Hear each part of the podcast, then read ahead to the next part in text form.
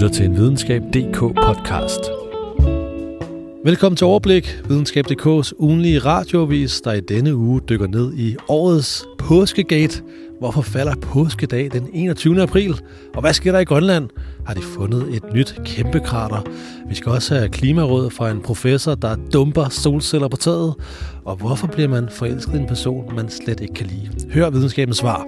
Og det er alt sammen i denne uges overblik. Mit navn er Jais Sparksom Kok. Og sidst i podcasten, som sædvanligt, skal vi forbi ugens kuriøse forskning. Og den tager du dig af, videnskab.dk-journalist Thomas Hoffmann. Og hvad har du med til os i dag?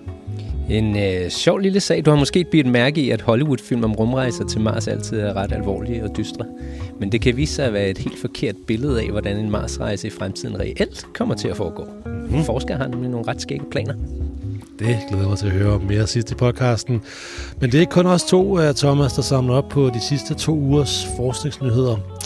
Videnskab.dk journalist Marie Barse. Velkommen i overblik. Tak. Og sidst du var med, uh, anmeldte du et uh, depressionsteaterstykke uh, på Det Kongelige Teater og gav det 3,5 rumaber. Har du været i teateret siden sidst? Nej, det har jeg ikke. Jeg har haft influenza, og bagefter så fik jeg bihulbetændelse. Så jeg har skiftetvis ligget og rallet på mit seng, og siddet hen over en skål med dampende kamillete for at få løsnet det tykflydende slim fra al min hulrum i ansigtet. Mm. På en skala fra 1 til 5 rumaber giver jeg de sidste tre uger af mit liv minus 3. ja, jamen, uh, tak for den frontberetning ja. fra uh, hvad hedder det, Lasse Rettet. Ja. Influenza Gate. Ja, men altså, og hvis man lige undrer over sådan, din uh, sound, din lidt nasale eller lidt tilstoppet sound, så er det så derfor, kan man sige. Ja. Men uh, sådan er det. Uh, overblik var på vinterferie i sidste uge, og uh, inden vi samler op på de sidste to ugers forskningsnyheder, forskningsnyheder skal vi lige forbi vores lytter Henning, som vi i sidste episode fortalte om, så skrev Henning øh, en mail, at, øh, hvor han skrev om, at han var alt andet end tilfreds øh, med, med vores uh, overblikspodcast, fordi vi griner for meget, og vi fortæller alt for mange dårlige jokes, ifølge Henning her. Og i sidste episode, der forsøgte vi så at skrue en smule ned for det, og jeg bad Henning om at give sin uforbeholdende mening om forsøget, og Henning har skrevet, denne mail. Nu har jeg hørt sidste uges podcast. Der er ikke skruet ret meget ned for jeres grinen. Det siger I jo også selv i slutningen af podcasten, og jeg synes bare, I skal se bort fra mine bemærkninger. Jeg tilhører segmentet halvgamle mænd, og det er måske, og der er måske andre aldersklasser og køn, der kan lide jeres stil. Og tak for mailen af Henning. Og grund til, at jeg synes, det her det er lidt interessant, øh, Marie og Thomas, øh, det er jo, at øh, Hennings feedback rammer faktisk en diskussion, som vi tit har med os selv, kan man sige, på videnskab.dk. Fordi at vi vil gerne ramme bredt, men vi vil også gerne ramme de unge. og ramme bredt, det betyder, at vi også meget gerne vil ramme Henning, øh, både med vores artikler og vores podcasts. Og som øh, Henning siger, han måske tilhørte lidt halvgamle øh, segment der, ikke? Øh, men vi vil også gerne ramme de unge, og det, øh, det er lidt en svær balancegang gang. Men jeg kan for eksempel huske en, en overskrift for nylig, hvor vi skrev på skideren. Det, øh, det, det var, der, var, ja, der var altså nogle, altså. nogle, nogle lyttere der, eller nogle læser, som... Øh, ja. det, det gør man altså ikke, men det var måske, fordi vi gerne ville være lidt unge på en eller anden måde. Det er da også meget bladet at lave en podcast, der rammer unge piger. Det tror jeg faktisk er rimelig svært. Ja, Gør vi det? Det, det er jo lykkes, ja. måske, hvis ja. det er et andet Men køn og et andet Kan unge godt lide, at man griner meget i en podcast? Det er... det er der ikke evidens for. Det, hvor jeg ringer lige til nogle forskere, du. Ja. Det skal jeg nok følge op på til, til det næste godt, gang. Det er godt. Men altså, mit, mit pointe er bare, at selvom øh, Henning siger, at vi skal se bort fra hans feedback, så vil jeg bare gerne sige, det gør vi ikke. Fordi at uh, I, kære lytter, uh, altså virkelig meget gerne må skrive feedback, da det jo er jer, vi laver den her podcast for. Så har I kommentarer, forslag eller feedback, kan I skrive til mig på jbk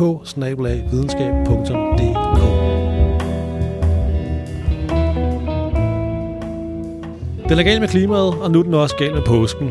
Opmærksomvidenskab.dk læser har gjort os opmærksom på, at øh, påsken burde falde den 24. marts i stedet for den 21. april, som er det, der står i kalenderen for 2019. Men hvem, hvad, hvor, hvad fisen sker der her, og hvorfor kan påsken falde så forskelligt fra år til år? Det har videnskab.dk selvfølgelig undersøgt, og du får svaret lige om lidt. Men først skal vi lige have styr på den lidt øh, komplicerede øh, sag her, Thomas, fordi der er nogle forskellige elementer, i Påskegate, som jeg kalder det her, øh, som vi lige skal omkring, for at vi lige kan forklare, hvad det er, øh, hvad skal vi sige, problematikken handler om. Og vi starter med forårsjævndøgn. Thomas, øh, hvad er det? Så forårsjævndøgn er det tidspunkt, hvor solen står lige over ekvator, hvor dag og natten er lige lange på vores breddegrad. Når vi er forbi forårsjævndøgn, så begynder dagene på den nordlige halvkugle så også at blive lidt længere end nætterne. Mm. Ja, okay. Så langt, så godt. Næste element i påskeforvirringen er, hvad skal man sige, reglen, så at sige, eller sådan den, den traditionsrige, øh, hvad skal man sige, kristne regel om, hvornår påsken så falder, og hvad er det? Ja, den er knyttet til forårsjævndøgn. Det er derfor, vi starter med at snakke om det. Øh, en gang på et kirkemøde, for lang, lang, lang tid siden, blev det besluttet, at forårsjævndøgn altid falder 21. marts. Mm-hmm. Ved samme lejlighed lavede man den regel, at påsken skal ligge den første søndag efter første fuldmåne, efter forårsjævndøgn. Det tager vi lige igen, Thomas. Så, sige det. så vender vi den lige om. okay. Forårsjævndøgn kommer, så kommer der en fuldmåne, så kommer der en søndag, og den søndag er påskedag. Ja, okay. Jeg, jeg tror, jeg er med.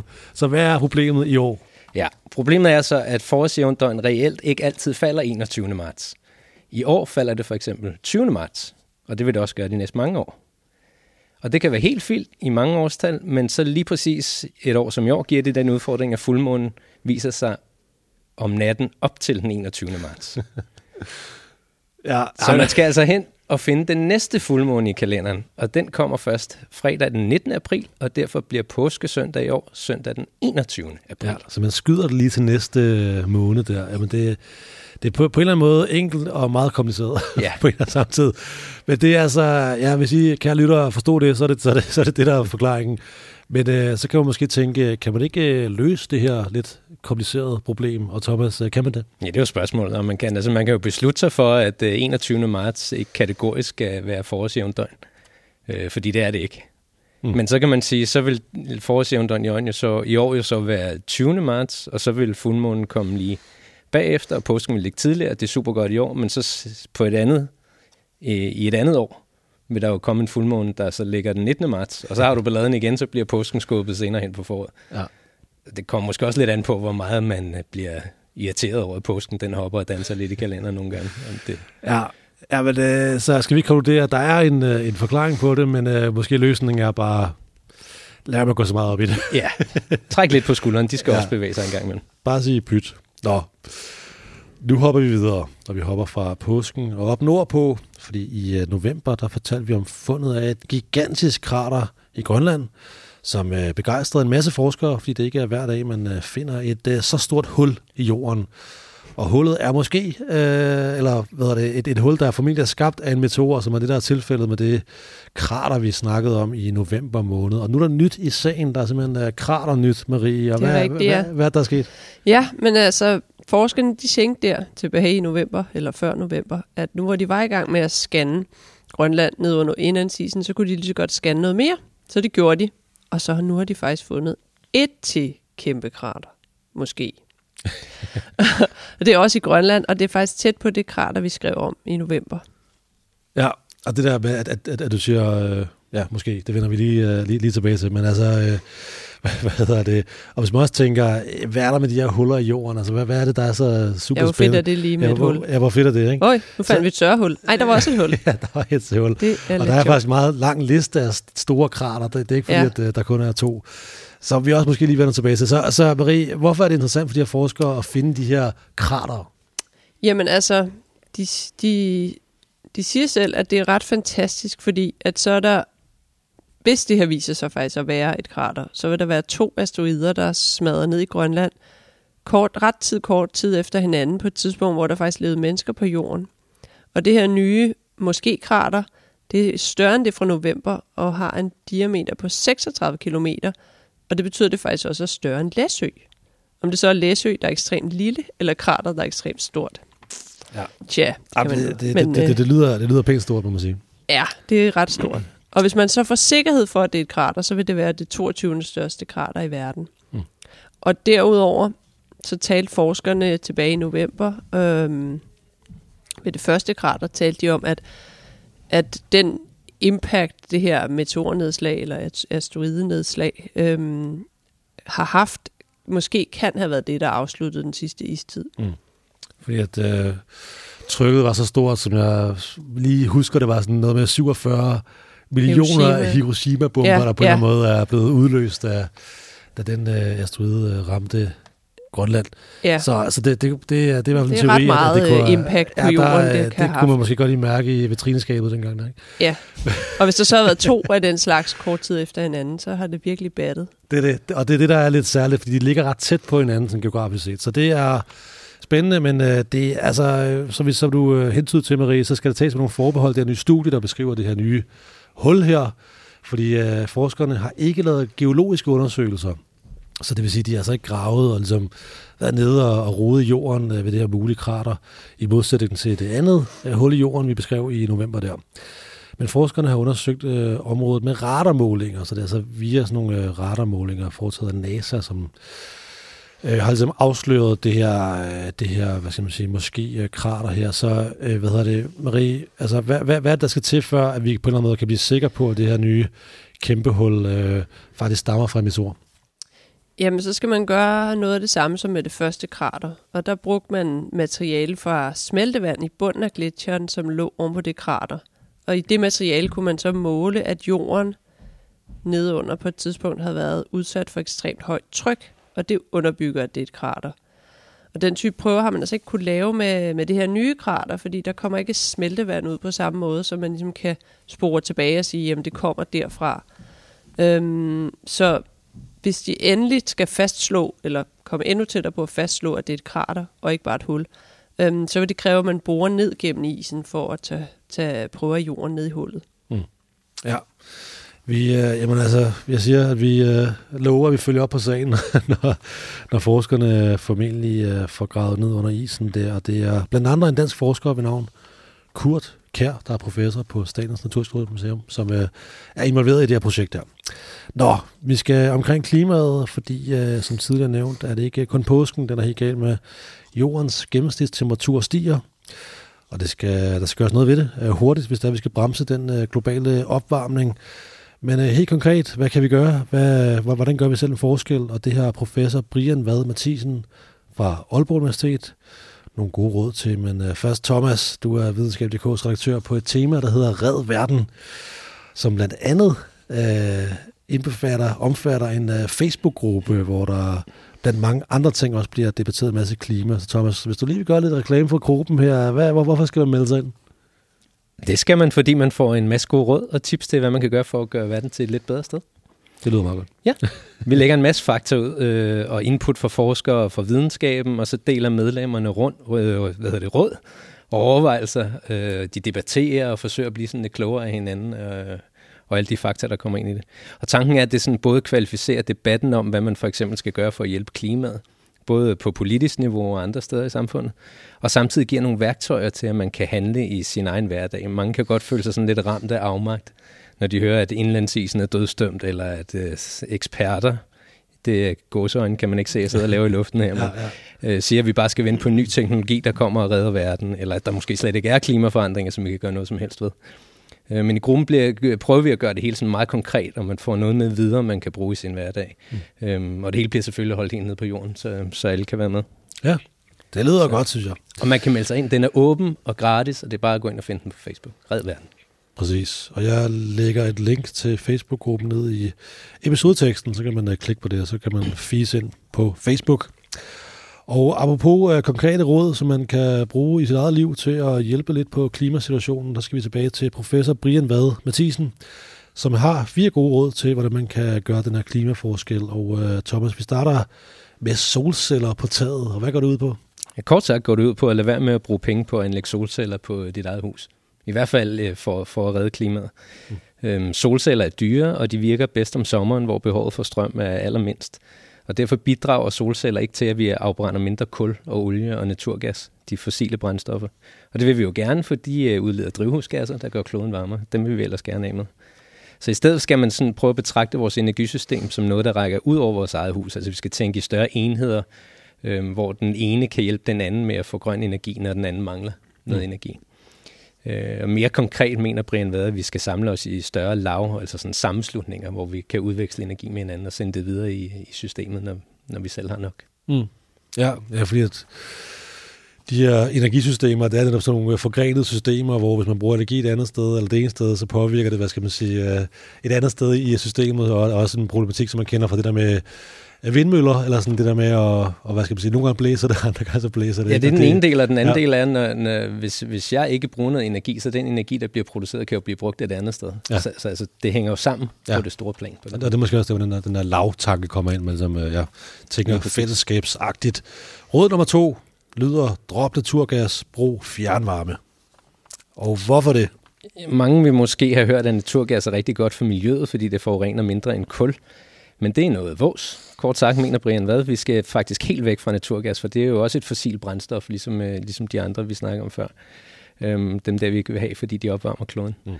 Øh, og det betyder, at vi hellere skal bruge fjernvarme for eksempel. Fjernvarme er nemlig skabt af overskudsvarme fra, når vi alligevel brænder affald af eller laver el på kraftværkerne. Og så selvfølgelig vindenergi og andre typer. Mm. Ikke fossil. Men øh, drop naturgassen simpelthen, ja. Ja. Råd nummer tre, det er måske lidt mere lavpraktisk. Øh, Det går på, at man skal slukke for lyset, når man øh, ikke er hjemme, kan man sige. Og isolere din bolig. Og hvorfor er det, det er godt? Det lyder meget banalt, og i vores Red Verdengruppe for eksempel på Facebook kommer det nogle gange op, at det kan jo være lige meget, hvordan vi handler som individer, for der er brug for altså meget større revolutioner i verden, hvor vi har store virksomheder, vi har lande som USA og Kina, der udleder gigantiske mængder CO2. Men Brian, hvad tænker det lidt anderledes? Lidt som vi snakker om før, hver gang vi bruger mindre energi et sted, så kan man bruge den ekstra energi et andet sted, uden at der skal produceres mere energi, altså uden vi brænder mere kul olie og naturgas af. Mm. Så det gamle råd om at slukke for lyset, når man går hjemmefra, eller bruge lidt mindre opvarmet vand, eller, eller den slags, det er, altså, det er, det er gode råd, som ja. rent faktisk bidrager med noget. Det er, ja, det er simpelthen noget, der, der hjælper. Ja, og Øh, måske i samme boldgade øh, nævner Brian Vad også, at vi bør isolere vores boliger så godt som muligt, fordi det holder på varmen. Mm. Og så er der mindre brug for, igen, at vi brænder fossile brændstoffer af for at holde hjemmet varmt nok, og så har du også Ja. gjort noget godt for klimaet. Og det tror jeg, at de fleste, der har prøvet at bo i sådan en gammel københavnerlejlighed med totalt utætte vinduer, man bare hjerner den her radiator op. Og ja, det, det er noget værre, det er noget værre noget. Man skal få isoleret sin bolig, det må man sige, til at forstå logikken bag. Og råd nummer 4, find viden og engagere dig i debatten, apropos Red Verden-temaet. Lige præcis. Sådan en kongstanke for Brian Vad Mathisen er, at der er så meget spin, hvis man kan kalde det, der kører rundt derude, med folk, der lancerer et eller andet produkt, og så kalder de, den, de det grønt. Mm. Selvom det reelt ikke er det. Så hans, hans opfordring lyder, at man skal lade være med at lade sig forblinde af bare ordet grønt, mm. og så finde ud af, hvad man reelt ved om det produkt, eller det område, som produktet skyde sig ind på. Det kunne fx være ved at læse videnskab.dk. Øhm, og så en, en tilføjelse til det er, at man skal også blande sig i debatten, siger han. Når, altså, når du har noget viden om et eller andet, så gå ud og fortæl andre om den viden, mm. så, så vi kan, sådan, kan få opgraderet graderet niveauet Mm. i debatten. Ja, helt klart. ja, altså bare for at varedeklarere det så her på videnskab.dk, så tænker vi jo der, hvor man kan få den allermest kvalificerede viden, det er jo så fra forskere som uh, Brian Vad, kan man sige. Ikke? Så, Jo. øh, og så kan man så fise ind på Facebook og debattere og dele al den her viden også øh, på den her Facebook-gruppe, som sagt. Øhm, ja, vi skal simpelthen lige videre til øh, en historie, hvad hedder det, som er noget helt andet, kan man godt sige. øh, fordi vi skal simpelthen, øh, vi forlader lige sådan nyhederne og sådan... Øh, den grønne klimadagsorden og lige slår smut forbi øh, videnskab.dk's øh, læserbrevkasse Spørg videnskaben, fordi vores læser Sissel har skrevet ind. Og hun øh, skriver her, citat, Nu er det sgu anden gang, det sker.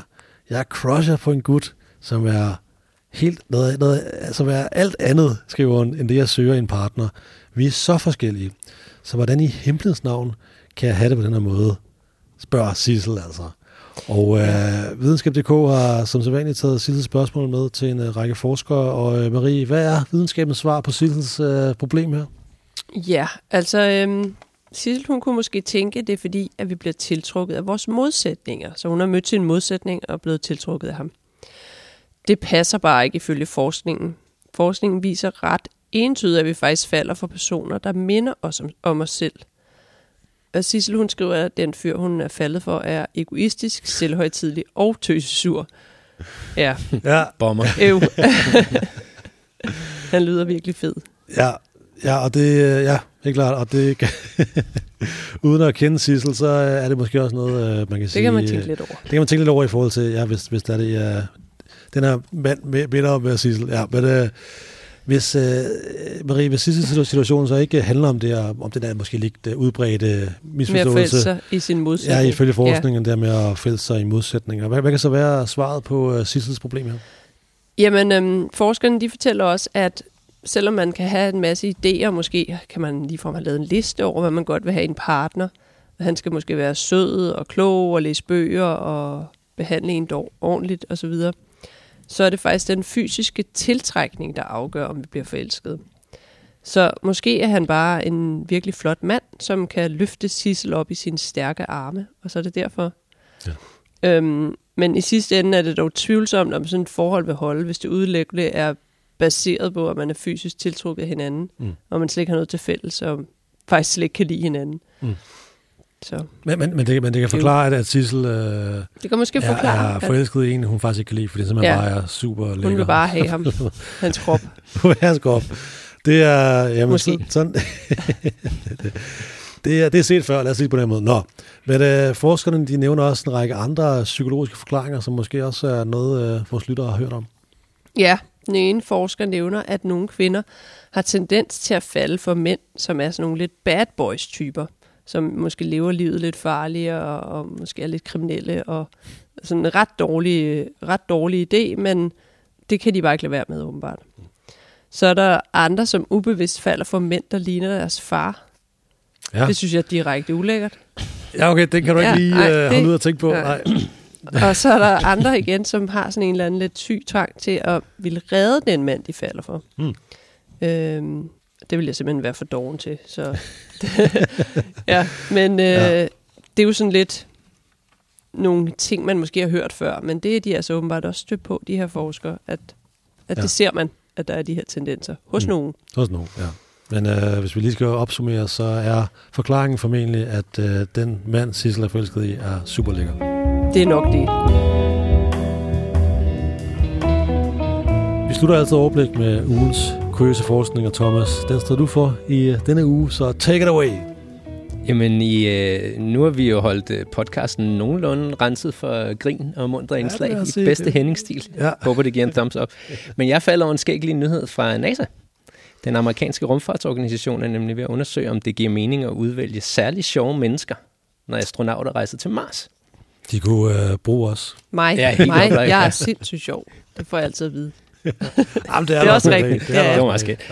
Ja. Øh, men den her tanke er faktisk opstået, fordi tidligere forskning har vist, at grupper klarer sig bedre, når de opholder sig for eksempel på Antarktis, eller i Alaska, eller sådan nogle andre isolerede steder. Hvis der er en, der kan ruske lidt op i stivheden og lave nogle jokes. Det kan være en komiker, det kan være en klovn, eller bare en sjov fætter. Øhm, en professor i antropologi, Jeffrey Johnson hedder han, arbejder sammen med NASA. Øhm, og han fortæller, at Roald Amundsen faktisk mm. brugte den samme taktik, da han udforskede Sydpolen for over 100 år siden. Han bemærkede, altså Amundsen bemærkede i sin dagbog, at øh, den mundre mand på ekspeditionen var den vigtigste mand for ekspeditionen overhovedet. Ja. Ja. Så nu er de gået i gang med, med at lave nogle forsøg hos NASA. Øh, antropologen har indtil videre overvåget fire grupper astronauter i nogle måneder, for at prøve at kortlægge gruppedynamikker. Ja. Jamen, jeg skal ikke bare konkludere, at... Øh... Jeg er den vigtigste mand på redaktionen, eller dame. ja, det, det, det, det er dig, der... Det er dig, der får det hele til at hænge sammen, Marie. Men også, ja. at uh, måske, at, uh, at humor måske godt kan få tingene til lige og, og lige sådan uh, glide lidt, ikke? Det kan, også, det kan jo forandre hele kategorien af rumfilm, de der sci-fi film, der alle sammen er så alvorlige, folk, der bliver ja. slagtet af rumvæsener, og det, er, det er hårdt at dyrke kartofler Der skal lige sådan en, ja. en, en, Så står der bare en stand-up i baggrunden, der er fyrer jokes af hvad Ej, prøv at se den skud hovedet af ham. Fedt, mand. Fed alien 7-8 stykker. Ja, nå, nu, nu tror jeg altså ikke lige, vi, uh, vi, vi får thumbs up fra Henning længere, så vi stopper nu. Men uh, vi er simpelthen kommet til slutningen af denne uges overblik, og tak skal I have, Marie Barse og Thomas Hoffmann. Tak. Og øh, husk at trykke abonner i jeres podcast-app, så får I automatisk de nyeste episoder af overblik i jeres feed. Send kommentarer og feedback, som sagt, til jbk og man kan også fange mig på Twitter, hvis man øh, er til den slags. Øh, vi er tilbage med en øh, ny udgave af Overblik om en uge. Mit navn er Jais Bakstrøm Kok. Tak fordi I lyttede med.